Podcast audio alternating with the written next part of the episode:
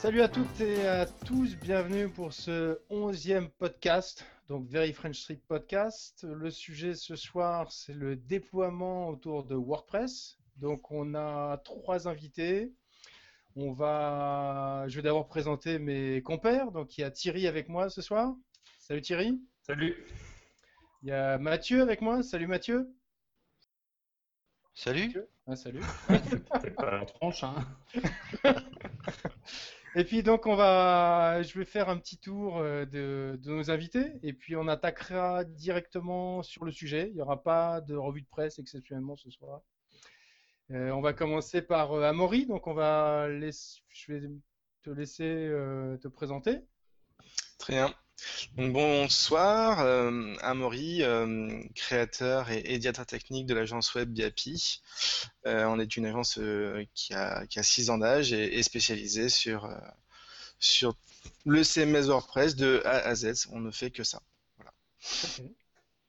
Julien, parce que je, je vois les vignettes dans l'ordre, hein, donc je suis. Donc euh, Julien, euh, développeur chez Biapi, euh, pas vraiment ancien freelance, mais euh, freelance en parallèle, Euh, blogueur, euh, speaker de temps à autre, euh, passionné de WordPress. D'accord. Laurent? Eh bien, Laurent, cofondateur de ThemeCloud, donc un service de déploiement de sites préconfigurés. Euh, bon, principalement WordPress aujourd'hui, on est encore en bêta, et puis euh, freelance WordPress à mes heures perdues aussi. Ok. Donc on essaiera de l'aborder sur euh, trois angles à chaque fois. Donc il y aura l'angle avec Amaury, plutôt agence. L'angle avec Julien, plutôt ancien freelance, puisque maintenant euh, tu fais partie euh, de BIAPI. Et puis l'angle plutôt enfin, service en ligne avec euh, Laurent. Voilà, donc ma première question, ça serait qu'est-ce que c'est le déploiement? En quoi ça consiste? Et nous donner quelques pistes, en tout cas des... pour ceux qui seraient moins au courant du système. Donc, c'est quoi pour toi le déploiement, Amaury?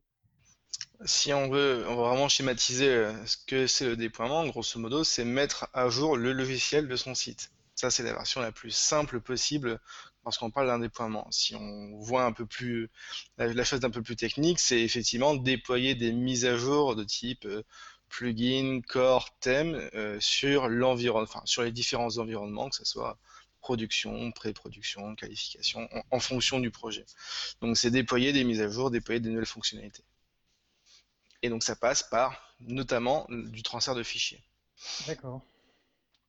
Et alors, au niveau euh, du freelance, Julien, ça serait quoi le déploiement? Ça serait, tu le verrais comment? Enfin, ancien freelance, hein. Alors au niveau du freelance, le déploiement, c'est euh, le FTP. Ouais.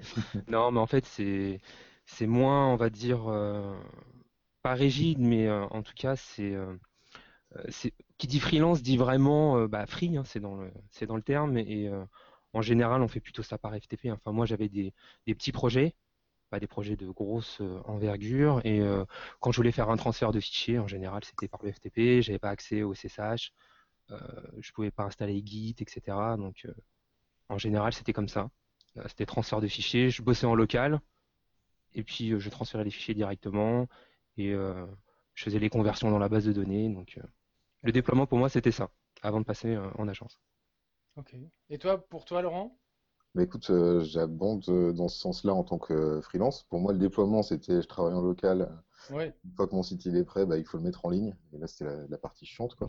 Et puis, vu que c'était la partie chiante, on a créé un outil. Et puis maintenant, on fait tout en ligne directement. On fait, on a les nos environnements en ligne et tout. Et du coup, le déploiement, c'est juste euh, bah, la création de l'environnement euh, en ligne. Donc, euh, et du coup, euh, voilà. Enfin, ça s'arrête là. Mais euh, c'est vrai que j'ai pas de temps. euh, c'est pas comme en, en mode agence, on va dire. J'avais moins en tête la partie mise à jour du code, etc. Quand on parle de déploiement, moi, c'est vraiment la, la mise en prod, quoi. Enfin, c'est ça. Ouais, le- bien sûr. Ça fait résonner, quoi. Ouais, t'as bossé en local et après tu migres tout en ligne. Peut-être qu'on peut rappeler que les gens ils peuvent poser des questions aussi. Ouais, bien sûr. Euh, Amaury, on va, on va commencer par toi. Donc, euh, au niveau des, du contexte, est-ce que tu peux nous donner un peu un process euh, que tu aurais pour un, on va dire, un projet type? Qu'est-ce que, quelles sont les étapes que tu respectes et comment tu mets en place euh, le déploiement? Si Ouais. j'ai une petite, euh, une petite, euh, un petit conseil peut-être, c'est tout à l'heure Julien il parlait de, de termes un peu euh, qu'on connaît, mais peut-être tout le monde ne connaît pas. Ah. Donc, euh, ouais. n'hésitez pas à dire euh, en gros en quoi ça Le consiste. file Merci Amaury. Non, pas jusque-là, mais Non, mais de SSH ou de Git. Ah, oui, d'accord, oui. T'inquiète pas, je, je fais beaucoup d'avant-vente, je, je sais adapter mon discours. Euh, Non mais en fait, en définitive, euh, dans une agence, euh, il n'y a pas un mode de déploiement. Il y a effectivement un mode de déploiement qu'on aimerait reproduire systématiquement, qu'on qu'on apprécie peut-être davantage qu'un autre. Euh, la vérité, c'est que le déploiement, c'est euh, quelque chose de très variable en fonction du client, en fonction des processus existants du client, euh, en fonction si on travaille avec euh, euh, une agence de communication ou si on travaille avec une DSI qui a, un background technique important. Et, en définitive, euh, il y a aussi le choix de l'hébergeur. Euh, si vous êtes sur un, allez, un, un one-and-one, un OVH mutualisé, vous ne pourrez pas faire les mêmes choses que si vous êtes sur euh, un serveur dédié avec euh, tout l'espace de stockage euh, dont vous avez besoin et en définitive euh, beaucoup plus de, liberté. Euh, donc en définitive, à l'agence, il n'y a pas un mode de déploiement. Il y a je vais dire, je vais peut-être euh, un peu grossir le trait, mais il y a autant de méthodes de déploiement que de projets. Euh, après, c'est sûr qu'il y a un certain nombre de projets qui utilisent les mêmes bases. Donc, euh, on peut identifier euh, du déploiement, notamment à partir de codes versionnés, ce qui apporte beaucoup euh, de bénéfices, de la bénéfices de la sécurité. On sait que le code qui est sur le serveur correspond à un code qui a été versionné, qui est référencé. Euh, si demain vous vous faites hacker, c'est simple de, de- de s'en rendre compte. Euh, et ensuite, on a du déploiement. Euh, si on travaille encore une fois avec Git, on peut, on peut déployer euh, via FTP, mais c'est vrai que c'est, il n'y a pas de situation euh, unique qu'on peut reproduire. Et, et l'agence web, d'une façon générale, elle n'a pas le rapport de force avec son client pour imposer une méthodologie unique. Et, c'est difficile d'am- d'amener ça, en fait. Donc, euh, pas de solution magique, mais c'est vrai qu'à l'agence, on a une préférence. Euh, tout à l'heure, euh, Julien avait dit quelques mots-clés, mais c'est vrai qu'on déploie beaucoup avec Git. Donc Git, c'est un outil de versionning, ça sert à, effectivement, un peu comme SVN ou Mercurial, ça sert à versionner du code source. Et, et l'intérêt, c'est qu'on peut déployer ce code source, on peut l'utiliser dans la phase de développement et on peut aussi l'utiliser dans la phase de déploiement. Et, et donc, c'est facile d'identifier quel code est en production. Parce que ça, parfois, c'est c'est ce qu'on on n'a pas comme information. D'accord. Alors tu me dis oui, effectivement, euh, j'imagine qu'il n'y a pas une méthode, mais si tu devais par exemple prendre euh, un déploiement simple d'un site, euh, un gros site internet, donc et que tu prendrais la méthode de ton choix, tu pouvais choisir la méthode que tu voulais. Donc ça serait quoi ton process? Le process, c'est si on est sur un, gros projet corporate de toute façon un projet web classique, on a forcément nous versionné l'ensemble du code applicatif. WordPress, des plugins, le thème est versionné. Ensuite, prenons même un hébergement par exemple mutualisé, euh, les offres performance par exemple chez, chez OVH, on a accès euh, à ce qu'on appelle la, la ligne de console sur les serveurs qui est SSH et on peut déployer des évolutions avec Git. Et donc concrètement, quand on va vouloir déployer du code source, eh bien on va pouvoir assez simplement, déjà on va faire confiance euh, sur les projets, disons le, plus grand nombre de projets, c'est comme ça qu'on réalise. On fait confiance à tout ce qui est mécanisme de sauvegarde, mais après en fonction des, modifications, on peut quand même faire des, backups de, la base de données, mais on, on va venir euh, déployer avec Git, et donc on va dans Git créer des tags pour identifier des versions, vraiment euh, version 1, version 2, version 3, comme les navigateurs, comme macOS, comme les systèmes d'exploitation, et on identifie chaque version. Et donc on- finalement, on fonctionne avec notre client sur un principe de version. Bah tenez, j'ai déployé la version 1.1 qui corrige, je sais pas, un ensemble de bugs, une, je sais pas, 5-6 bugs. Et donc on déploie des tags comme ça. Donc concrètement, ça passe par une ligne de commande euh, technique. On tape euh, git checkout, le numéro de la version, et ça va venir faire toutes les modifications sur le serveur, que ça soit ajout de fichier, modification ou suppression. Donc c'est ça le, bénéfice. Là, on parle que de code. C'est aussi, pour le moment, dans ce que j'explique, c'est que du code, effectivement. Et vous avez combien d'environnements en fait? Parce que j'imagine que vous ne faites pas les déploiements euh, du code directement en prod. Donc déjà, vous, vous avez un environnement dev, j'imagine, de pré-prod pour partir avec Et- le client. En général, vous, avez, vous travaillez sur combien d'environnements? Bah, c'est très variable. On, on navigue en- entre, euh, je vais dire, 2 dev prod à 4. dev, qualif, enfin dev, euh, un serveur de dev, un serveur d'intégration de qualification qui contient, euh, pour résumer, un, jeu de données vraiment euh, orienté test, une pré-prod qui se veut être une copie récente de la production et une production. et donc, on rentre aussi dans, des projets ou dans des natures de clients où, par exemple, on n'a pas accès à la pré-production ou à la production. On est obligé de travailler, nous, en dev et en intégration, et une fois que c'est ce sera l'intégration, on a fait les documentations, et c'est la DSI du client qui va venir déployer en, pré-production et production. D'où l'intérêt d'avoir des choses testées, fiables et, vérifiables comme, Git. L'intérêt de Git, c'est qu'on peut passer en version 1.3 et puis on, peut revenir en arrière. Et, les prérequis serveurs sont relatifs. Mais, mais c'est vrai que c'est assez variable. C'est pour ça que la méthode universelle, on on l'a pas quand j'entends ça et j'ai envie de faire intervenir un peu Mathieu, c'est un peu pareil quand vous bossez sur euh, BodyPress avec euh, les tags, etc. et Git, dans la méthode? On travaille pas. On, travaille pas avec Git, on travaille avec SVN ah oui, pour, euh, pour faire les commits. Mais on travaille avec Git pour, pour développer, pour faire des branches, pour faire des tests sur différents scénarios. Mais après, on, est, on passe par, par SVN. D'accord. Mais, effectivement, c'est le même mécanisme. C'est comme WordPress. Il y a effectivement une branche de développement et ensuite on est amené à faire effectivement des, euh, des ce qu'on appelle des, tags hein, qui ne sont ni plus ni moins que des branches, mais qu'on va numéroter sur un principe de version. Avec, les intérêts que ça peut apporter, euh, identifier une version euh, sur un environnement. Ouais, je caricaturais en disant que j'utilisais que le FTP, mais en fait, il y a des solutions aussi, même quand on est bloqué avec le FTP des trucs comme Deploy par exemple. Bon, c'est pas forcément euh, la panacée, mais moi pour les projets que j'avais, euh, enfin ça comptait tout à fait. Euh, voilà, on pouvait sécuriser un minimum quand je déployais. Mais c'est vrai que la plupart du temps, moi, c'était de la mise en prod. C'était pas de la refonte de sites, tu vois, de gros sites où on peut pas faire d'interruption de service, etc. C'était plutôt de la mise, la mise en prod. Et le process que j'avais trouvé et que je continue d'ailleurs hein, quand les petits projets que j'ai de temps à autre en freelance, c'est de passer par euh, Vagrant en local. En fait, je reproduis, euh, tu vois, la configuration euh, du serveur de production, ce qui fait que je vais travailler directement en production. Je crée un custom domaine qui va correspondre au domaine du client, ce qui fait que après, j'ai juste à transférer la base de données et, puis je transfère les fichiers et c'est instantané, quoi. Donc, en gros, j'ai plus de conversion à faire avec des DB Search machin.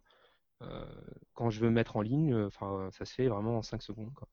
Donc, et la, et la phase, et la phase d'apprentissage au niveau de Vagrant euh, euh, Pour moi, elle a été très très longue et pénible parce que en fait, j'ai commencé à, utiliser Vagrant sans vraiment maîtriser les lignes de commande, tu vois. Donc c'était un peu un peu spécial, mais euh, j'ai trouvé une ressource qui est vraiment, enfin, qui est complète et qui s'appelle VVV, donc c'est Varying Vagrant Vagrants, que j'utilise depuis maintenant pas mal de mois. Et euh, en gros, ils te permettent euh, d'automatiser un petit peu la génération de custom domaines, euh, la création d'environnements locaux. Tu as des outils pour simplifier ça. Donc, une petite ligne de commande, tu fais Vagrant Up et ton environnement local est CT, est paramétré. Et tu peux changer la configuration simplement en éditant le fichier Vagrant File. Enfin, si tu vas sur le GitHub de VVV, tout est expliqué. Il y a un wiki il y a un tutoriel, bon c'est en anglais, mais c'est vraiment pas à pas. Et euh, n'importe quel freelance, par exemple, peut se mettre à utiliser 3V. Euh, il n'y a pas besoin d'avoir une, technicité énorme. Et ça permet vraiment de gagner du temps. Enfin, moi, c'est ce que j'ai expérimenté. Quoi. juste, on mettra, le lien dans, l'article. Juste, c'est bien que Julien ait parlé de VVV, mais c'est pas si, comment dire, instantané en fait. Tu, quand tu lances le truc, tu as le temps d'aller boire un café, et puis tu reviens, tout est prêt, mais c'est pas, c'est ah, pas ça dépend après de ta configuration euh, machine. Euh, en général. La première fois, je parle. La première ah, la première fois, oui, bah oui, parce qu'il va récupérer tous les composants, il va les eh télécharger, etc. Mais euh, après, c'est, enfin, tu fais ça une fois. Ah ouais, ouais, non, mais c'est vrai que c'est hyper, euh, hyper confortable. Puis tout est installé, il y a Composer, il y a CLI, euh, mm. enfin, quand tu maîtrises pas trop les lignes de commande et ces technologies, elles sont préinstallées tu as juste à utiliser les lignes de commande. Quoi. Mm. Donc c'est vraiment bien. Tout à fait. Déjà, là, je trouve le, le process de, Julien est assez élaboré parce que euh, utiliser VVV. Enfin, je sais pas s'il y en a beaucoup d'entre vous qui utilisent ça. Bien souvent, c'est ça va être des trucs. on entend souvent parler de MAMP, WAMP, LAMP, enfin des trucs ou XAMP qui sont euh, qui sont à mon avis effectivement assez problématiques euh, parce que t'es pas forcément l'avantage de VVV c'est effectivement tu arrives à reproduire l'environnement sur lequel tu vas arriver à la fin euh, alors que sur ces environnements là tu vas être sur Windows tu, et tu vas poser sur un Linux donc peut-être qu'il peut y avoir des, des, effets un peu néfastes que tu vois pas sur ton Windows etc et puis la portabilité aussi ouais voilà donc mais sinon je pense que la plupart enfin la plupart quand tu démarres, on va dire, tu vas utiliser, euh, c'est ça, des, softs comme euh, des émulateurs, un peu comme XAMPP ou, ou mmh. WAMP, quoi. Enfin, je sais pas, qu'est-ce que tu utilises, toi, Grégoire? Euh, Moi, j'utilise encore MAMP, et dans la version pro, en fait, tu peux même mettre tes noms de domaine, tes hosts, donc tu n'as pas besoin de, pareil, de faire la migration. ce que je fais pas toujours, hein. moi, dans général, je vais synchroniser avec DB Migrate Pro, en fait, entre une version locale et puis une version en ligne. Donc là, il fera le remplacé à la volée. Il y, a, ce premier, il y a ce premier point, mais il y a, dans VVV, il y a aussi la, possibilité d'avoir les, différents environnements, euh, environnement de développement, etc. Tu travailles avec un environnement de développement ou tu travailles avec une version, euh, euh, tu vois? Oui, bien sûr. là, je fais, une... version dev, mais c'est vrai que là, cette année, je voudrais me mettre à Vagrant. Donc là, ton lien, je l'ai déjà mis dans le poste et il va m'être très utile. ouais. Mais c'est vrai que c'est très, très, très confortable en fait ce système. Mais en, définitive, euh, c'est assez étonnant que, que les freelances s'attachent à faire du Vagrant parce que Vagrant, l'intérêt c'est quand même de pouvoir monter des environnements ultra spécifiques. Par exemple, vous avez euh, un besoin client, vous avez un projet, vous avez un moteur de recherche basé sur Elasticsearch. Et dans ce cas-là, effectivement, WAMP XAMPP ne répond tout simplement pas à cette problématique. Vous ne pourrez pas l'installer sur votre machine. Et du coup, ça permet quand on travaille sur des projets très différents avec des prérequis serveurs très différents, en définitive, de pouvoir monter autant de vagrants que besoin, qui seront des clones de la production et sur lesquels vous allez pouvoir travailler en local sur un environnement qui sera quasiment ISO avec les environnements euh, de production. Euh, quand on est freelance, pas que, pas que les projets de freelance soient, soient moins techniques, c'est pas forcément le cas, parfois ils le sont plus, parfois ils le sont moins, mais quand même une bonne partie des projets que, sur lesquels on, travaille, où en définitive les prérequis serveurs sont ceux de WordPress, à, peu près ceux de WordPress, ou un peu plus en termes de version de PHP, et, euh, et Vagrant, c'est un plus, mais ça va pas ça va pas révolutionner grand chose par rapport à un WAMP mmh. par exemple. Euh, le WAMP, il sait gérer les domaines et on peut effectivement, ce que je disais avec la version pro, euh, créer des noms de domaines. On, peut arriver au même résultat que, Julien et en définitive, on est quand même sur un CMS qui se veut extrêmement compatible et qu'on peut déplacer facilement d'hébergeur à hébergeur sans trop se poser la question du, prérequis. Et donc, Vagrant, super sur plein d'aspects, mais, mais c'est vrai que ça m'étonne de le voir utilisé de façon aussi euh, bah, peut-être pas intense pour des freelances, pour parfois des projets où, où ça consiste à monter un, à monter un site, un, site avec un thème premium, si on, on réduit le scope au, plus, au plus, au plus petit. non. mais voilà, c'est l'exemple le plus simple. Moi, je pense que la, plupart du temps, tu n'en as pas besoin. Quand tu peux très bien fonctionner avec un serveur local, euh, WAMP, LAMP, peu importe euh, le système. Euh, déjà, dès que tu vas commencer à taper dans les hosts pour dire je vais mettre euh, un nom de domaine euh, final en local, bon, déjà tu commences à, avoir un certain niveau, une maturité en fait en termes de développement. je pense qu'il y a quand même la plupart des gens se contentent d'installer WAMP et puis après de balancer ça en FTP, ça va prendre un quart d'heure ou dix minutes. updater la, base de données, soit avec des plugins comme tu disais, VB Migrate Pro. DB Migrate Pro voilà, ou, euh, ou autre, euh, ou alors euh, vont faire un export vers PHP-MyAdmin et un import de l'autre côté et utiliser un cherche replace ou autre. Donc, je pense que. Mais moi, je crois quand même que c'est quand même assez confortable de travailler avec voilà. des vhosts parce que si, si tu fais ton vhost, ta base de données elle est nickel, tu la poses, c'est terminé, ça marche, quoi, tu vois. Donc, je pense, enfin, moi, je pourrais pas travailler sans vhost, ça c'est sûr, quoi. Je... Mais moi, voilà, moi, j'avais un conseil à donner, c'est-à-dire que je pense que la plupart des, de ceux qui n'ont pas une ambition de devenir des gros techos, euh, bouffer du Vagrant et tout ça, voilà, déjà juste de savoir comment on configure un vhost euh, sur son ordinateur, et puis euh, ça déjà ça, ça aide bien quoi. Donc déjà juste avec cette petite astuce là, on le fait deux, trois fois et après ça, ça suffit. Ça, et puis euh, faut pas oublier de forcer ses hosts aussi, quoi, les hosts de sa machine, parce que sinon ça marche pas. voilà, ça va ensemble. Mais, euh, mais juste pour, pour revenir à, à, la dimension agence, par exemple, Vagrant, c'est une technologie qu'on suit de près euh, depuis longtemps. J'en avais parlé à une conférence au WordCamp il y a, il y a un an et demi. Hein. Euh, et en, en définitive, c'est très compliqué à mettre en œuvre dans un environnement, une agence, où en définitive on a besoin que des métiers différents, comme des intégrateurs HTML, des développeurs back, deux, trois en simultané, travaillent sur le même projet. On ne parle pas de développer une extension euh, sur mesure qu'on viendrait euh, ajouter un projet, mais vraiment euh, travailler à trois sur un projet, on se répartit des types de contenus.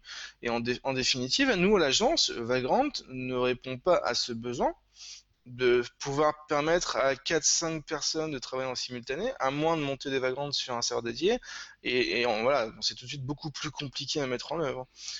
Donc, euh, c'est pas non plus la solution magique pour les agences. Et puis, il y a quelque chose d'assez simple, c'est qu'on monte un Vagrant, on corrige un bug. Comment je le mets à disposition du chef de projet? Comment je le fais valider par le chef de projet? Comment je montre que ce bug est corrigé à mon client? C'est alors Vagrant est en train de de, se professionnaliser, de s'enrichir en termes de fonctionnalités. Je crois qu'il y a une fonctionnalité maintenant qui permet de, en gros, déployer le, enfin, permettre au, Vagrant d'accéder à Internet et que le client puisse y accéder avec, euh, avec, un, avec un lien dédié. Donc, c'est des services qui sont en train de se compléter, qui seront payants. Mais c'est vrai qu'en l'état, Vagrant, en tout cas depuis un an, le process à mettre en place dans une agence, il est complexe et on n'a pas encore trouvé euh, toutes les ficelles pour euh, ne faire que ça ou, ou déjà monter des projets qu'avec ça. C'est vrai que c'est important ce que tu dis là, parce que nous, moi, enfin moi, je vois surtout, je travaille tout seul sur ma machine, mais quand on est plusieurs, c'est qu'on doit travailler sur un même projet. Euh, c'est vrai que ça doit pas être évident. D'ailleurs, comment vous faites euh, euh, ah, Nous, on travaille sur un serveur de développement partagé avec autant de VOS que de projets, donc c'est un sacré bordel, effectivement, mais c'est quelque chose qui tourne depuis quand même 3-4 ans. Et, euh, mais effectivement, on n'a pas, pas cet aspect euh, vagrant qu'on a envie d'avoir, euh, notamment pour sur des projets qui sont vraiment en phase d'exploitation. Vous allez avoir des, des bugs ou des, de l'amélioration continue qui n'est pas prioritaire. Et puis en parallèle, vous allez avoir de l'amélioration, vraiment de, de la correction de type bugs, par exemple sur le même composant. Et ça pose un problème, c'est que deux développeurs travaillent sur le même fichier, sur le même environnement de développement. Et ça, on n'a pas de solution à ça encore.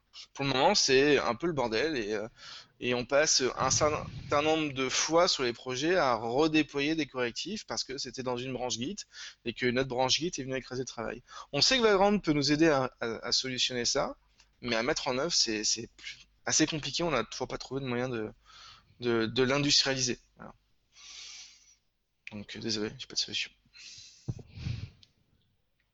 Encore. Des questions, je crois. Euh, je reviens sur la liste des questions. Il y avait Julio qui avait une question. Euh, quels sont les temps de déploiement entre la façon la plus courte et la façon la plus longue pour un site dit normal? Du coup, quelle est la solution qui a le meilleur rapport ah. temps-prix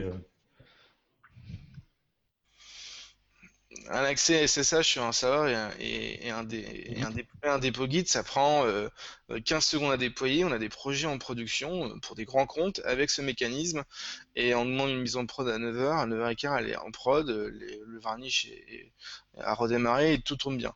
A contrario, si le client souhaite déployer lui-même en prod et vous demande de lui livrer des archives zip, nous on arrive sur des, cycles, des circuits de livraison qui peuvent prendre 15 jours on livre le premier et c'est en prod le 15. C'est et on, a ça. Donc euh, faut être patient, faut, faut bien préparer les livraisons, faut pas se, faut pas se trouver sur, ce qu'on livre. Hein. Mais, mais on a ça. C'est assez sportif. Bon, et Laurent, alors toi, ton expérience, est-ce que tu as fait un peu de freelance aussi euh, avant Donc ouais, j'ai fait un peu de freelance et en fait, euh, ça m'a rapidement saoulé les déploiements. Et donc j'ai commencé assez vite à travailler entièrement en ligne, c'est ce que je disais tout à l'heure. Et d'ailleurs, en fait, aujourd'hui, pour des gens qui voudraient commencer à utiliser des outils comme, euh, du versionning, euh, qui voudraient commencer à faire euh, de, des environnements différents, etc., et qui sont pas très techniques et qui n'ont pas envie de perdre beaucoup de temps, il y a des solutions en ligne. Il y je sais pas si vous connaissez les, hébergeurs comme qui s'appelle Panthéon en particulier. Gaz Panthéon qui était qui commencé comme hébergement managé Drupal et qui maintenant s'est mis aussi sur WordPress et qui permet de faire des choses assez intéressantes. Donc, il permet de d'avoir différents environnements. Donc, c'est trois de base, je crois. De migrer le code d'un environnement à l'autre, de, de plugger du versionning dessus, mais aussi on peut désactiver le versionning pour passer en FTP. Enfin, c'est c'est pas mal du tout comme, et ça permet d'avoir des trucs plug and play comme ça pour un projet, pour un freelance, c'est super confort, quoi.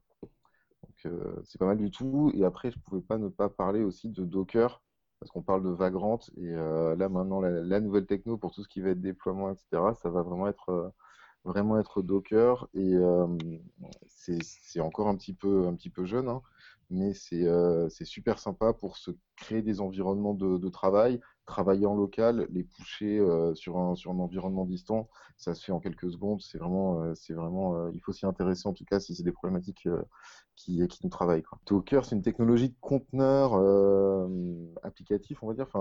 Donc c'est c'est une technologie open source hein, qui, ça a été créé par la boîte éponyme qui s'appelle Docker. C'est des Français qui sortent de l'Epitech en plus, qui ont créé ça. Et en fait, ça repose sur les, euh, technologies Linux euh, qui, sont vieilles, hein, qui ont été utilisées d'ailleurs, qui sont utilisées par des gens comme, euh, Google ou, ou OVH depuis très longtemps, hein, les technologies de LXC, tout ça. Euh, qui permettent de, compartimenter, on va dire, ces serveurs. À part qu'ils ont créé, en fait, ils ont euh, créé une espèce de standard avec plein d'outils et une façon de l'utiliser euh, qui a fait qu'ils sont en train de se démocratiser, c'est en train de, prendre une ampleur assez phénoménale. La Docker, ça a été adopté et promu par tout le monde. Enfin, dans le, dans tech, euh, c'est Google, euh, VMware, Amazon, euh, Microsoft. Microsoft s'est même payé le luxe de faire en sorte que Docker soit compatible sur les serveurs Microsoft. C'est pour dire l'impact que ça a en ce moment. Docker, c'est quand même une solution qui est, qui est très technique, y a des prérequis savoir importants, il faut forcément des machines dédiées si on veut pouvoir le mettre en œuvre. Donc, même nous, en mode agence, on, a peu de clients qui ont le niveau d'avancement technologique nécessaire pour déployer Docker, qui reste une techno récente, qui s'appuie sur LXC, qui est effectivement s'appuie sur l'isolation, qui est un concept ancien, mais LXC c'est très récent tout de même. Euh, et en entreprise, euh, Docker, entreprise, en tout cas grand groupe du CAC 40, pas pour, pas tout de suite, ou en tout cas c'est compliqué à, déployer. Euh, euh, et, effectivement, il y a un certain nombre de, Docker WordPress qui sont en train de sortir sur GitHub avec euh, des versions pré-packagées de WordPress adaptées. Et ça, discute de ça notamment sur le, le mec officiel de WordPress. quelques quelques discussions à, ce sujet. Oui, tout à fait. Mais alors, c'est vrai que Docker, après, c'est surtout pour la partie déploiement continu que c'est intéressant. Après, sur la partie utilisation en production, euh, c'est assez peu utilisé encore. Euh, et, je suis d'accord que les clients sont pas encore équipés. En tout cas, les, clients agences classiques sont pas équipés pour ça. Maintenant, on n'est pas obligé de rester dans du Docker quand on passe en production non plus. Il y a, on pourrait aussi aborder, il y, a, il y a, certains hébergeurs en fait qui proposent en natif comme ça des environnements où on peut déployer en staging. Je pense notamment à WP Engine. Euh, je ne sais pas si Pagely le fait, s'il a ce service de déploiement. Qui a déjà utilisé Pagely? Non? Non. Ah, Maury. tu as déjà utilisé? Euh, je connais de nom, euh, je connais de nom euh, les deux services que tu que tu proposes. malheureusement, on, a des, clients qui sont attachés à être hébergés sur le territoire français et, et malheureusement, Pagely ou ou Engine, pour, pour ne citer que ces deux-là, ne, sont, ne sont pas en tout cas sur le, territoire français. après, c'est vrai que c'est des solutions qui, qui, qui sont très intéressantes, qui embarquent euh, beaucoup de nouveautés technologiques, euh, des implémentations de PHP euh, très modernes, notamment le PHP qui a été, disons, retravaillé par Facebook, si on veut, on veut rester assez, compréhensible.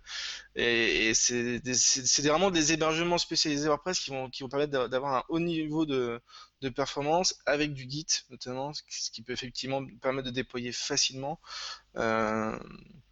Malheureusement, on l'a, pas, on l'a pas, on l'a pas, on l'a pas mis en œuvre, donc c'est difficile de, porter davantage de, jugement, mais on, projette de le faire pour le site de l'agence, parce qu'on est un peu lassé de, de. Pour être Moi, il m'a, il m'a plusieurs fois bien, bien sauvé la vie, notamment pour des gros multisites, parce que du coup, comme j'avais le staging, c'était facile de, tu vois, de, d'avoir une config vraiment miroir et de pouvoir tester euh, les mises à jour ou les nouvelles euh, fonctionnalités. Et puis il y a un support qui est vraiment génial aussi. Ça c'est appréciable. Mais il me semble que euh, Fabrice, là, qui a lancé WP Server, propose aussi cette fonctionnalité d'avoir deux environnements. Oui, j'allais en parler avec WP Server. Ouais, oui, il y a aussi, il y a, tu peux faire un staging automatiquement. Et il est en France. On a Laurent et Nous aussi. Oui, voilà, justement, j'allais dire. on, y arrive. Bah ouais, nous, bon, on est encore en bêta, donc, euh, mais, euh, mais si les gens veulent venir tester, avec grand plaisir, euh, on pourra donner des, des liens sur le sur le post. Euh, on, permet de faire en fait notre spécialité, c'est vraiment de packager des applications. On utilise Docker, c'est aussi pour ça que j'en parlais, euh, euh, et, on package des applications et donc on peut en fait faire des snapshots et déployer autant d'environnements de, développement de pré-prod autant qu'on veut sur sur un, projet. Ça fait partie des, features core du, du projet. Et ça s'appelle ThemeCloud. Mathieu, tu avais des choses à ajouter? Euh, Oui, non, j'avais peut-être euh, le, le petit mot que j'ajouterais, c'est euh, on a parlé beaucoup d'hébergeurs, on va faire un petit clin d'œil quand même à ceux qui hébergent Very French Trip, euh, donc OD Switch quoi. Donc c'est bien d'en citer plusieurs. voilà. Ouais, c'est clair. Comme ça, tout le monde a eu sa pub. ils, sont, très réactifs. On a eu un petit souci hier, en 10 minutes, c'était réglé à quand même 23 heures. Les planètes Store pour leur chocolat. Ouais, ouais j'ai fini moi les, les chocolats.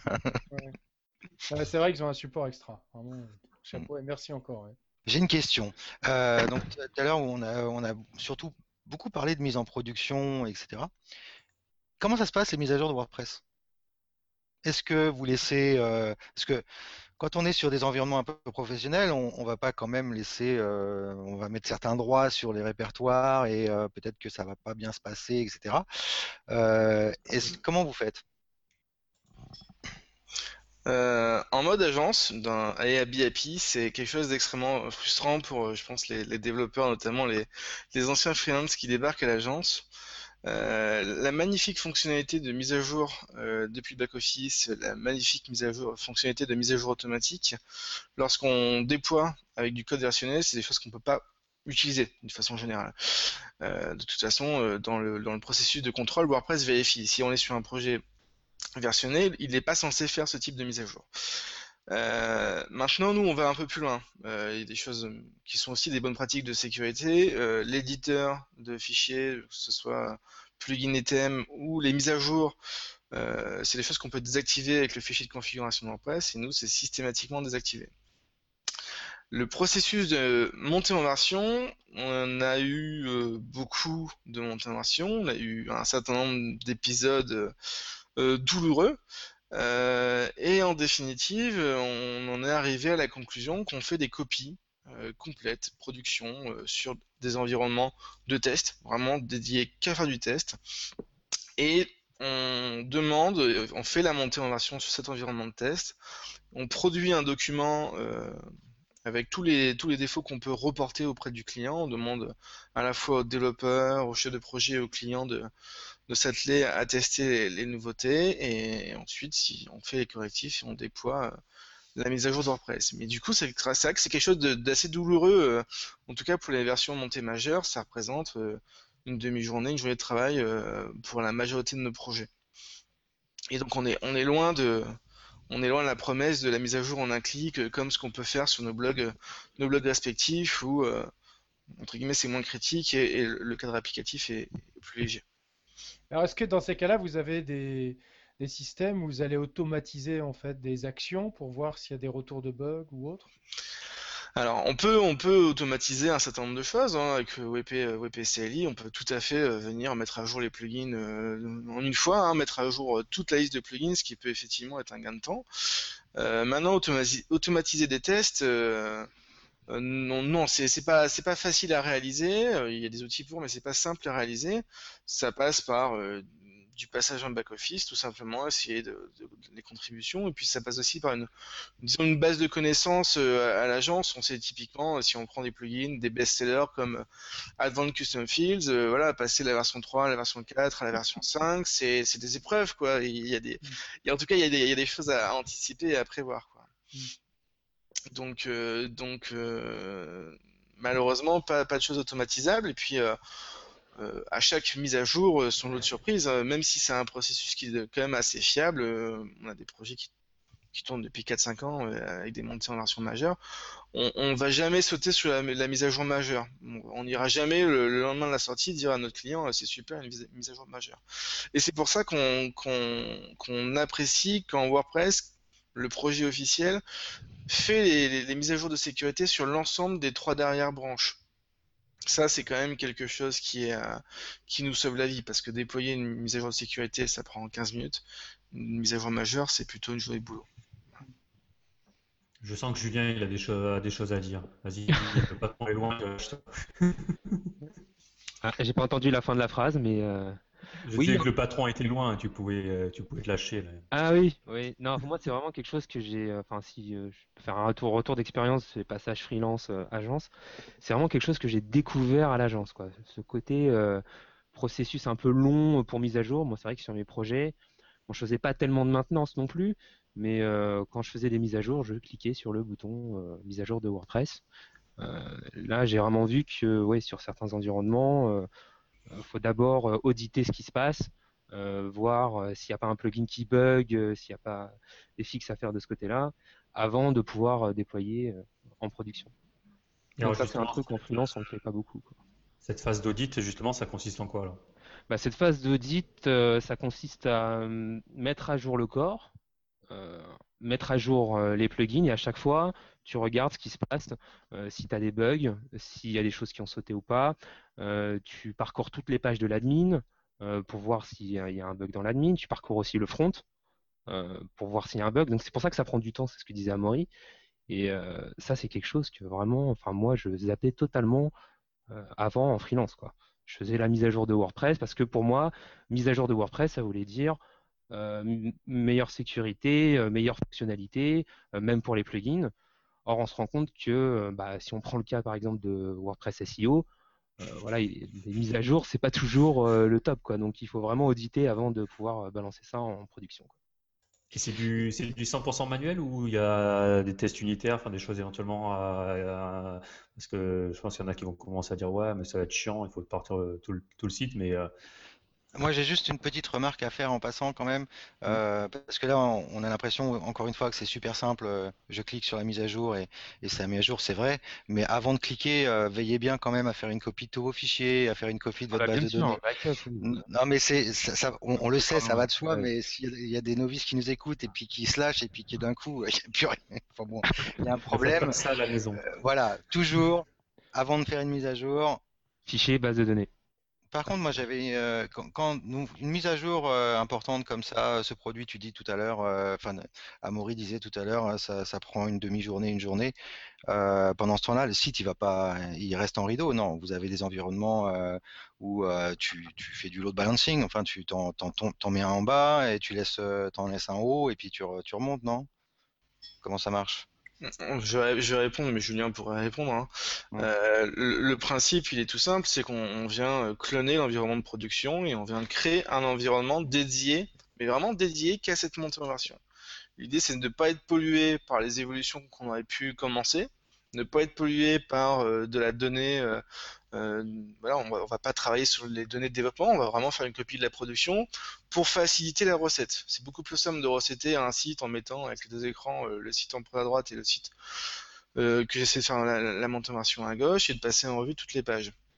Maintenant, tout à l'heure, euh, Thierry disait le mot test unitaire. Test unitaire, c'est clairement une bonne idée. Maintenant, dans un projet WordPress, et je prends l'exemple d'ACF, euh, Advanced Custom Field, ACF, ne supporte pas les, tests unitaires. Euh, demain, vous, vous, gérez, vous rajoutez des écrans de back-office, vous passez sans faire exprès de la version 3 à la version 4.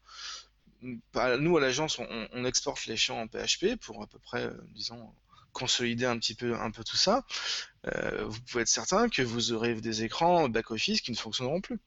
Et tous les tests unitaires du monde vous ne donneront pas ça, parce que les tests unitaires, il faut que le plugin les supporte. Donc euh, c'est ça qui est pas évident et quand on parle à des DSI, on a souvent ce problème, on est confronté à ce problème d'expliquer qu'effectivement WordPress est développé sur un principe de test unitaire, qu'il existe des extensions qui proposent ces tests unitaires, qu'à l'agence on, a envie de développer des, solutions avec des tests unitaires et parfois, on, parfois on le fait.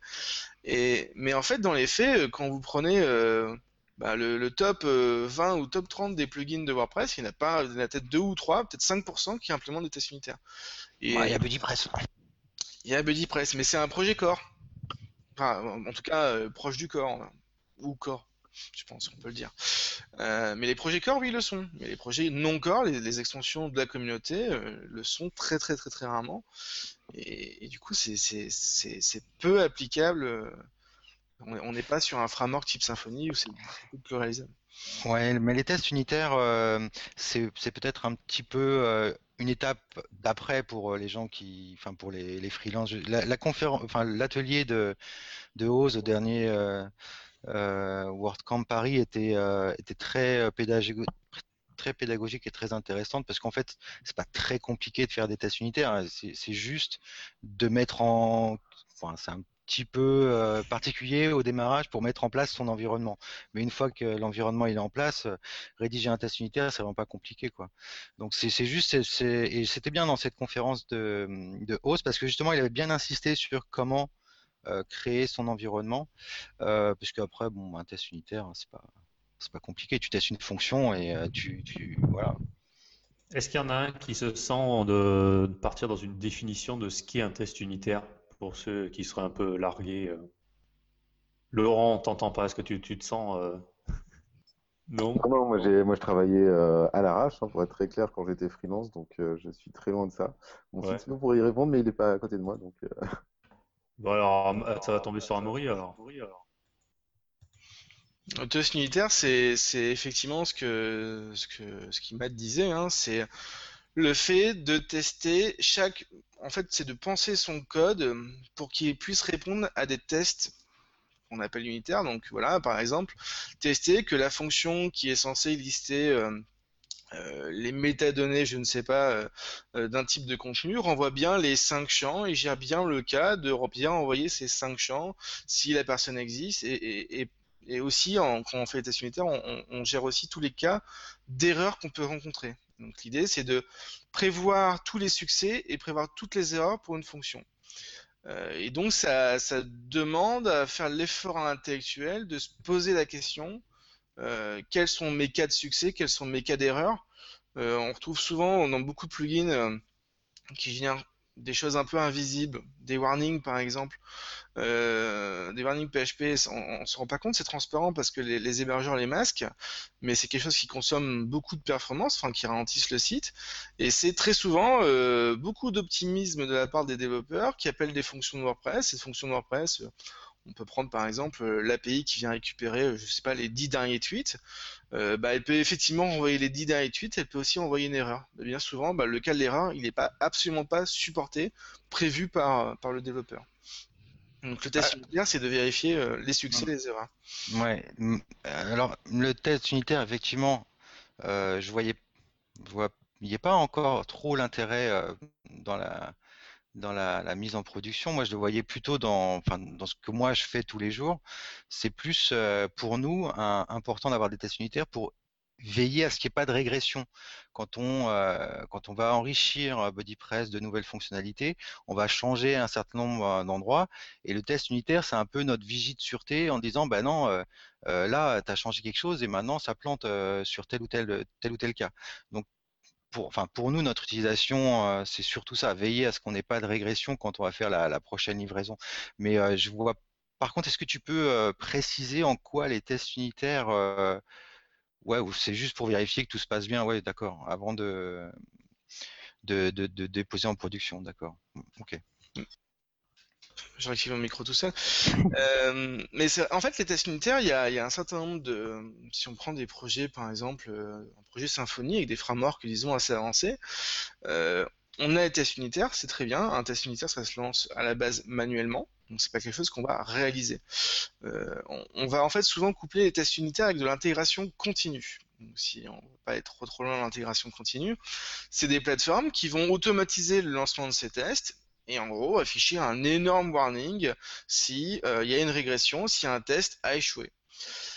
Et dans les modes de déploiement les plus perfectionnés, et on a, on a des projets sur lesquels on travaille avec d'autres agences, notamment des frameworks, où la procédure de livraison, on ne peut déployer en production que si l'ensemble des tests unitaires sont valides.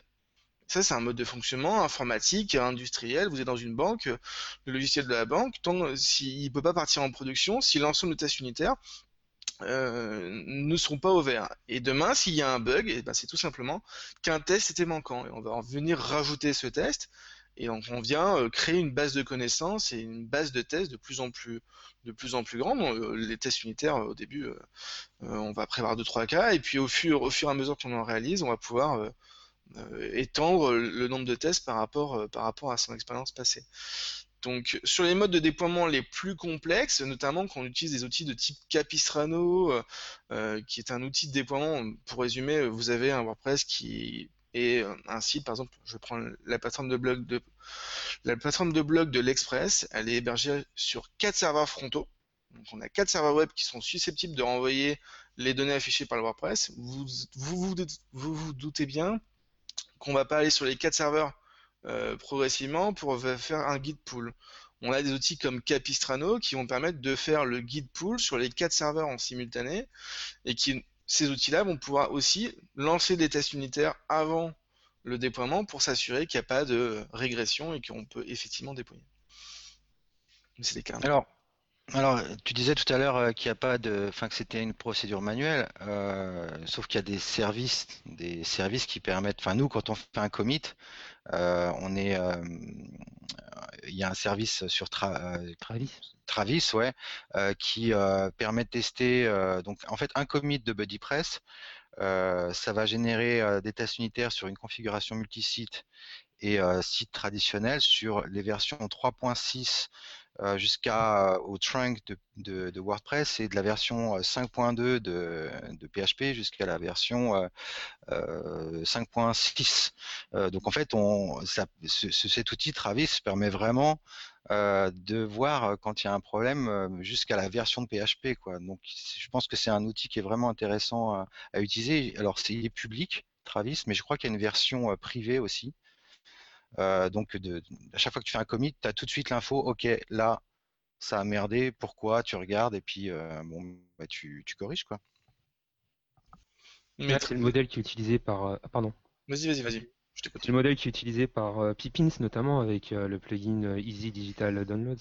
Ils ont un Travis et chaque fois qu'il y a des pull requests, ça passe par le Travis et tout est testé avant d'être accepté, tout est automatisé. C'est vrai que c'est Alors, ouais, nous on a, nous on n'a pas de pull request parce qu'on est sur SVN, mais euh, en fait on, a un, répertoire euh, sur GitHub qui nous permet de faire cette liaison effectivement. Ils, ils sont synchronisés en le SVN et le, GitHub, et du coup euh, c'est ça qui nous permet d'avoir les résultats de nos, nos, tests. Mais ça ne se produit qu'au moment où on fait les commits.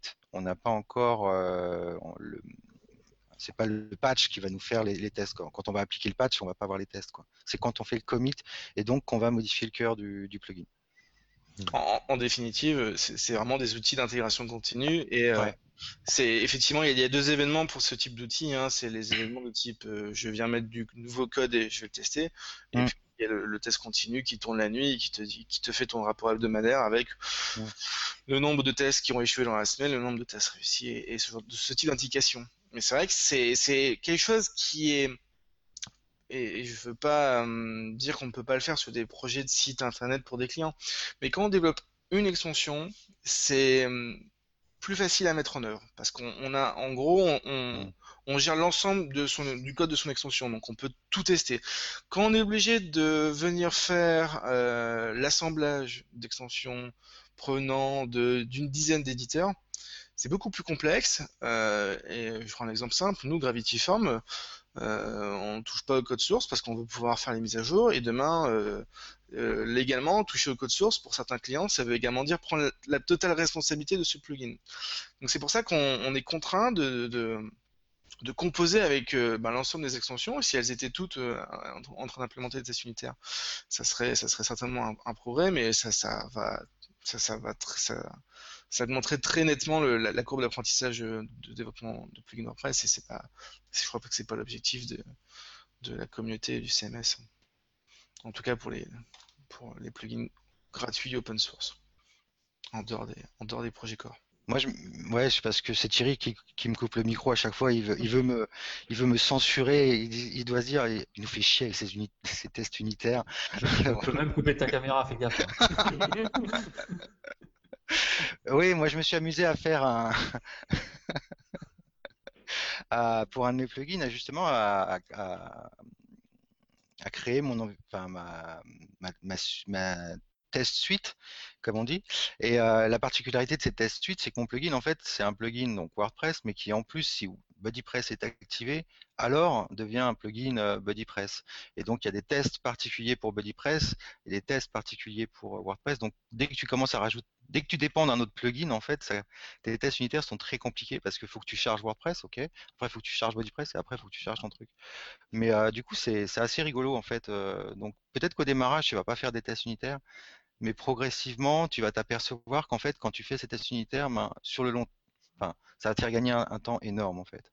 Tu vas gagner énormément de temps de développement, à mon avis. Enfin, c'est pas à mon avis, c'est sûr. En fait, on a, l'impression que les tests unitaires, c'est une perte de temps, et c'est clairement une perte de temps sous la phase d'apprentissage, parce que c'est l'appréhension d'une nouvelle technologie, mais c'est surtout euh, effectivement un, gros gain de temps euh, à la maintenance à long terme sur des phases d'exploitation, où effectivement, tu es quand même tranquille sur tout l'aspect régression. Euh, et les régressions, quel que soit son niveau, s'il n'y a pas de test unitaire, il y en aura, c'est certain. donc effectivement, il y a un gain à prévoir une fois que la courbe d'apprentissage elle est disons, elle est passée sur, euh, sur les tests unitaires. Donc c'est vrai que c'est pas visible au premier, premier abord, mais, euh, mais derrière c'est utile. On a un peu la, même, la même logique sur euh, ce qu'on nous appelle à, l'agence de la revue de code, le fait de, relire le, code entre développeurs afin de travailler sur la qualité, sur, le, sur les bugs.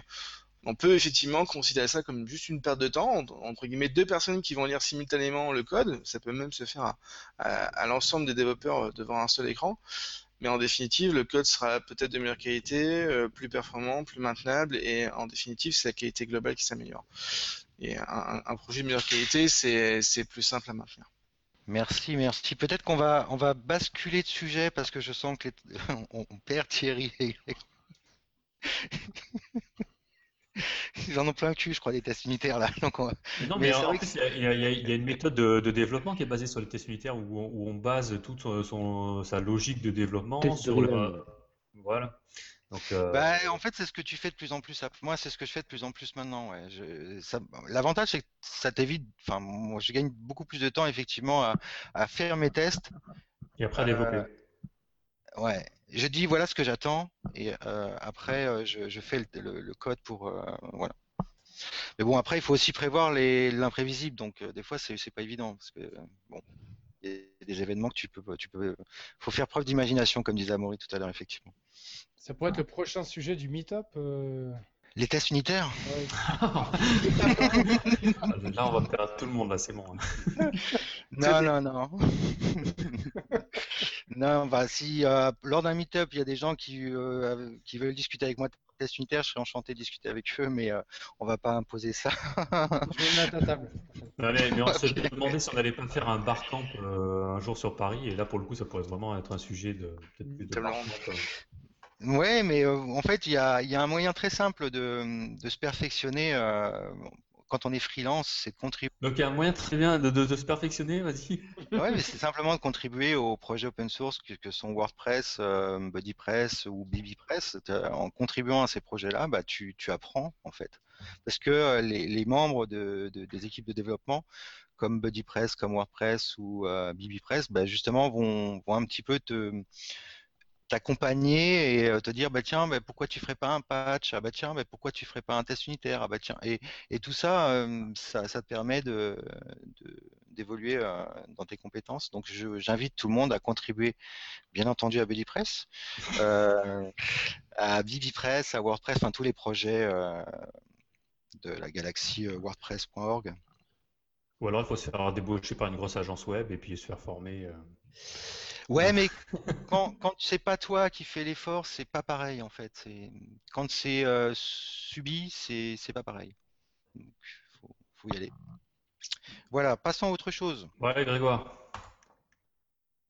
je... Est-ce que vous voulez qu'on continue sur le sujet ou on, passe aux annonces? Les annonces? Aux petites annonces? Les, annonces du prochain meet-up notamment? Bah, Je sais pas, on a fait le tour de toute la... Euh, on a fait le tour. Ouais, je... bah, s'il y, en a qui veulent rajouter quelque chose. Alors, il y euh, avait, y avait j'avais repéré moi deux outils de déploiement euh, spécifiques à WordPress. Il y avait WP Stack et WP Deploy. Donc Stack, je crois que c'est Mark Jacquid derrière. Tu les as déjà utilisés euh... Ouais. Hmm, on les utilise pas. Euh... Mais en, en, gros, ce qu'il faut comprendre, c'est que WP Stack, c'est simplement un nom, c'est un peu comme Vagrant et hein, c'est euh, WStack, c'est en gros c'est Capistrano, le logiciel, et c'est juste en fait un, un, package WordPress, Git, Capistrano qui va permettre de déployer. Ce qu'il faut bien savoir, c'est que Capistrano, euh, réussir à le mettre en entreprise, c'est pas c'est pas simple. Et souvent, quand il est en entreprise, c'est qu'il est en entreprise pour tous les projets de l'entreprise. Hmm. Donc dans ce cas-là, on peut éventuellement essayer d'orienter vers du stack, du WP stack. Mais c'est c'est pas simple encore une fois à mettre en œuvre et euh, du Capistrano, ça, en disant que l'effort pour faire du Capistrano se justifie si on est sur des, hébergements, sur des applicatifs hébergés sur plusieurs serveurs, avec deux, trois loads frontaux. Euh, sinon, c'est vraiment un travail, euh, un travail de titan pour, euh, pour pas grand-chose. Et alors, est-ce que toi, tu, es passé sur, Est-ce que toi, tu es passé sur Nginx ou tu restes encore sur la méthode Apache? Alors, on, s'éloigne un peu de, du déploiement, euh, parce que le, serveur HTTP euh, n'influe pas tant, absolument pas sur les modes de déploiement. En fait, euh, on n'a pas de préférence, on sait travailler avec les deux. Et contrairement à une idée reçue, j'aime défendre le fait que Apache bien configuré propose le même niveau de service qu'un Nginx bien configuré pour 99% de la population. Maintenant, il est clair que Nginx, sur des hébergements type WordPress.com, quand je suis le dixième site le plus vu au monde, peut, effectivement apporter euh, euh, les 5-10% de mémoire supplémentaire, non utilisée euh, pour plus de pages vues. Mais dans 99% des cas, un, Apache bien configuré, ça, délivre le même niveau de performance qu'un Nginx. Euh, et ce qu'il faut savoir, c'est qu'un Nginx, c'est encore une fois pas démocratisé chez grand monde. Et quand vous allez sur les hébergements mutualisés, en dehors de se spécialiser WordPress, mm. on est très souvent sur du Apache. Euh, nous, notre serveur de développement, c'est du Apache, tout simplement parce que c'était c'était l'outil euh, proposé par le gestionnaire de, de, Vhost. Mais c'est un peu. Euh, c'est pas que c'est un non-sujet, mais les, deux marchent très bien en fait. À savoir, si on sait configurer Apache, les deux fonctionnent très bien. J'avais entendu euh, que ce soit WP Engine et O2 Switch font pareil. Ils utilisent Nginx quand il y a des attaques de type DOS, où ils basculent en fait sur euh, Nginx et sinon en courant, ils restent sur Apache. Ouais, parce que effectivement Nginx euh, gère mieux la charge, enfin la distribution de charge d'une façon générale, mm. euh, parce que c'est à la fois un serveur HTTP, c'est aussi un serveur de reverse proxy. Mais mais c'est vrai qu'en performance pure, on peut arriver au même niveau de performance avec du Apache, et c'est toujours plus rassurant pour des grands comptes et des décides d'être sur Apache que déjà d'être sur Linux. Parfois, ça fait mal au cœur. être sur Nginx, là pour le coup, ça fait c'est la goutte de tout. Enfin là, c'est c'est un peu too much. Donc euh, Apache, euh, nous, on, utilise et, euh, et, on sait que ça monte bien en charge. Et il me semble que Laurent voulait intervenir tout à l'heure, non, t'avais pas Ouais, non, mais c'était juste pour. parce qu'en parlant des outils, mais dans une toute autre catégorie, moi, il y a un outil que je trouve assez sympathique et qui, qui, est VP Quick, Install, qui a été développé par l'équipe de VP Rocket et qui est super pratique pour quand on veut déployer rapidement une, une install WordPress. Et qui consiste donc, euh, c'est un script qui va permettre euh, voilà, de, choisir, euh, de choisir la, configuration de son WordPress, les plugins, etc. et de le déployer sur son serveur en quelques clics. Donc ça fait gagner pas mal de temps pour, pour commencer à rapidement travailler sur un projet. Voilà, donc ouais, pour ceux qui connaissent pas, c'est un, fichier PHP qu'on met à, la racine de, enfin, sur son serveur, on décrit dans un fichier de configuration les thèmes et plugins qu'on veut utiliser, euh, plugin du repository ou plugin qu'on a embarqué dans un dossier spécifique et euh, le script se charge de tout installer. Euh. Donc c'est vrai que c'est plutôt bien foutu. Quoi. Et qui permet en plus de faire un certain nombre d'actions de, nettoyage, euh, supprimer la, page de base, l'article de base, le commentaire de base, fixer les permaliens euh, dans la bonne euh, configuration qu'on souhaite, etc. Bon, bon, on, a, on a fait le tour. Ben, y a d'autres, vous avez d'autres choses à ajouter? Bah si, il faudrait parler du WordCamp le, Londres là, qui sont tous, tout le monde y est allé et que, alors c'était comment? Top. Bah, ah, moi c'était un peu moi, c'était un peu particulier. Euh, j'ai rencontré euh, des euh, corps contributeurs de, de BuddyPress, donc c'était un peu particulier. J'ai pas vu beaucoup de conférences, mais j'ai passé un excellent moment, effectivement. Moi, j'en ai vu pas mal des conférences et j'étais vraiment impressionné par le, le côté aisance et organisation euh, du WordCamp, enfin, tout était fluide, quoi. Il n'y avait pas de, il pas de ni rien. Enfin, tu sens vraiment que les mecs, euh, enfin, ils font ça, mais de manière euh, naturelle. Et ce que j'ai bien aimé, c'est leur organisation. Il y avait trois tracks, enfin trois parcours. Tu avais un parcours technique, bon bah pour plus les gens techniques. Tu avais un parcours un peu hybride et tu avais un parcours vraiment orienté business, quoi. Donc ils ont vraiment séparé les différentes thématiques. Et euh, les conférences techniques étaient vraiment de très très haute volée. Enfin, pour ma part, j'ai trouvé euh, c'était euh, vraiment à l'avant-garde. Par exemple, on parlait des tests unitaires. et ben, il y avait une conférence de Tim Nash, j'espère que c'est le bon nom, qui était génial et qui parlait d'aller plus loin en fait que les tests unitaires et d'appliquer ce qu'ils appellent les acceptance tests, c'est-à-dire ne pas se contenter de tester l'élément, enfin élément par élément, mais aussi de voir euh, dans le projet global comment va se comporter en fait euh, tout le code. Et euh, je trouvais ça super intéressant à l'heure où tout le monde justement parle de tests unitaires, etc. Que quelqu'un fasse une conférence pour dire oui, mais attention, c'est pas la panacée et on peut aller beaucoup plus loin. Et il y avait une conférence aussi sur la Web API qui était super intéressante, qui tarde un peu à venir dans le corps, mais qui était qui était très intéressante avec euh, un point de vue euh, vraiment technique euh, sur la chose. la REST API Ouais, la, tu sais, JSON REST, hmm. tu connectes ça à WordPress et tu peux aller choper toutes les données via le JSON, donc c'est super hmm. pratique. Hmm. Et sinon, ouais, j'ai bien aimé aussi les Lightning Talk des, des corps développeurs. Il y avait 5 minutes par Lightning Talk et ils arrivent à faire des conférences en 5 minutes sur un sujet vraiment parfois technique et très, euh, très poussé. Et euh, c'était très condensé, très. Moi, j'étais euh, impressionné. Je suis sorti de là vraiment. c'était waouh, quoi. Et Laurent, tu, tu, y étais toi aussi Oui, j'ai rencontré pas mal de gens super. Écoute, j'étais là-bas aussi pour rencontrer des, développeurs de thèmes en particulier. Donc, travailler avec, euh, avec notre service. Et sinon, non, mais les euh, super ambiances, très belle organisation, euh, des orateurs qui étaient, qui étaient excellents. Et, et voilà, non, rien de plus à dire. Ah, puis Mathieu, je crois que tu disais que même la... au niveau de la nourriture, c'était top. Putain, c'était ouais, c'était génial. La bouffe, c'était top, quoi. Putain. Waouh, waouh, waouh. ah non, non, c'était génial. La, bouffe, c'était vraiment très bien fait. Euh, euh, tu avais vraiment énormément de choix en fonction de tes régimes, etc. Puis moi, je me suis rué parce que j'adore la bouffe indienne. Et... Ils pensent même aux végétariens. Ouais, ouais, ouais. Ouais, ouais. C'était, c'était, euh, c'était vachement bien. Moi, j'ai fait le Contributors Day le vendredi. c'était la première fois que je faisais ça.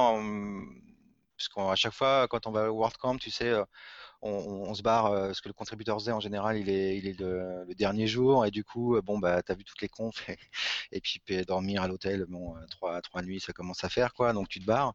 Et là en fait sur ce WordCamp là je voulais faire impérativement le, le Contributors Day et donc je me suis barré sans avoir vu les conférences du dimanche. Bon.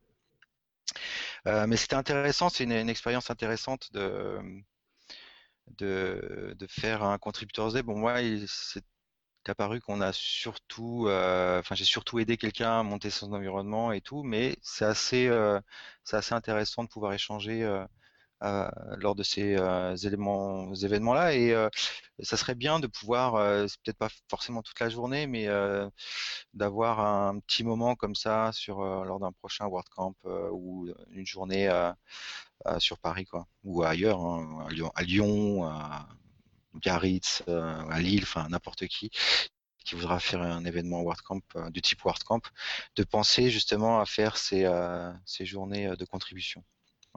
D'ailleurs, on va enchaîner sur les quelques annonces. Euh, d'abord, on va remercier vraiment nos, trois invités hein, d'être venus ce soir. Je pense qu'on va avoir pas mal de bons retours. Bon, c'est vrai que pour une fois, c'était plus technique que d'habitude, mais euh, il en faut pour tout le monde.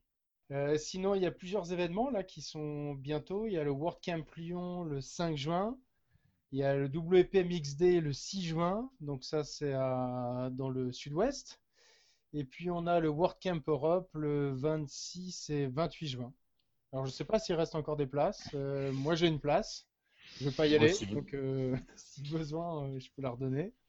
Toi aussi, tu en as une, hein, je crois, Thierry? Ouais. Toi, tu n'avais pas encore pris ta place à hein, je crois. Bah attends, moi c'est. Hein. J'ai un, un, problème particulier avec les avions. Londres, je peux y aller en train dès qu'il y a avion, déjà, il y a grosse hésitation. Et donc, Thierry qui a essayé de me motiver comme un malade. Et j'étais prêt à y aller pour l'accompagner, mais alors il faut. Euh, mais euh, bon. L'actualité euh... faisant. Euh. Ouais.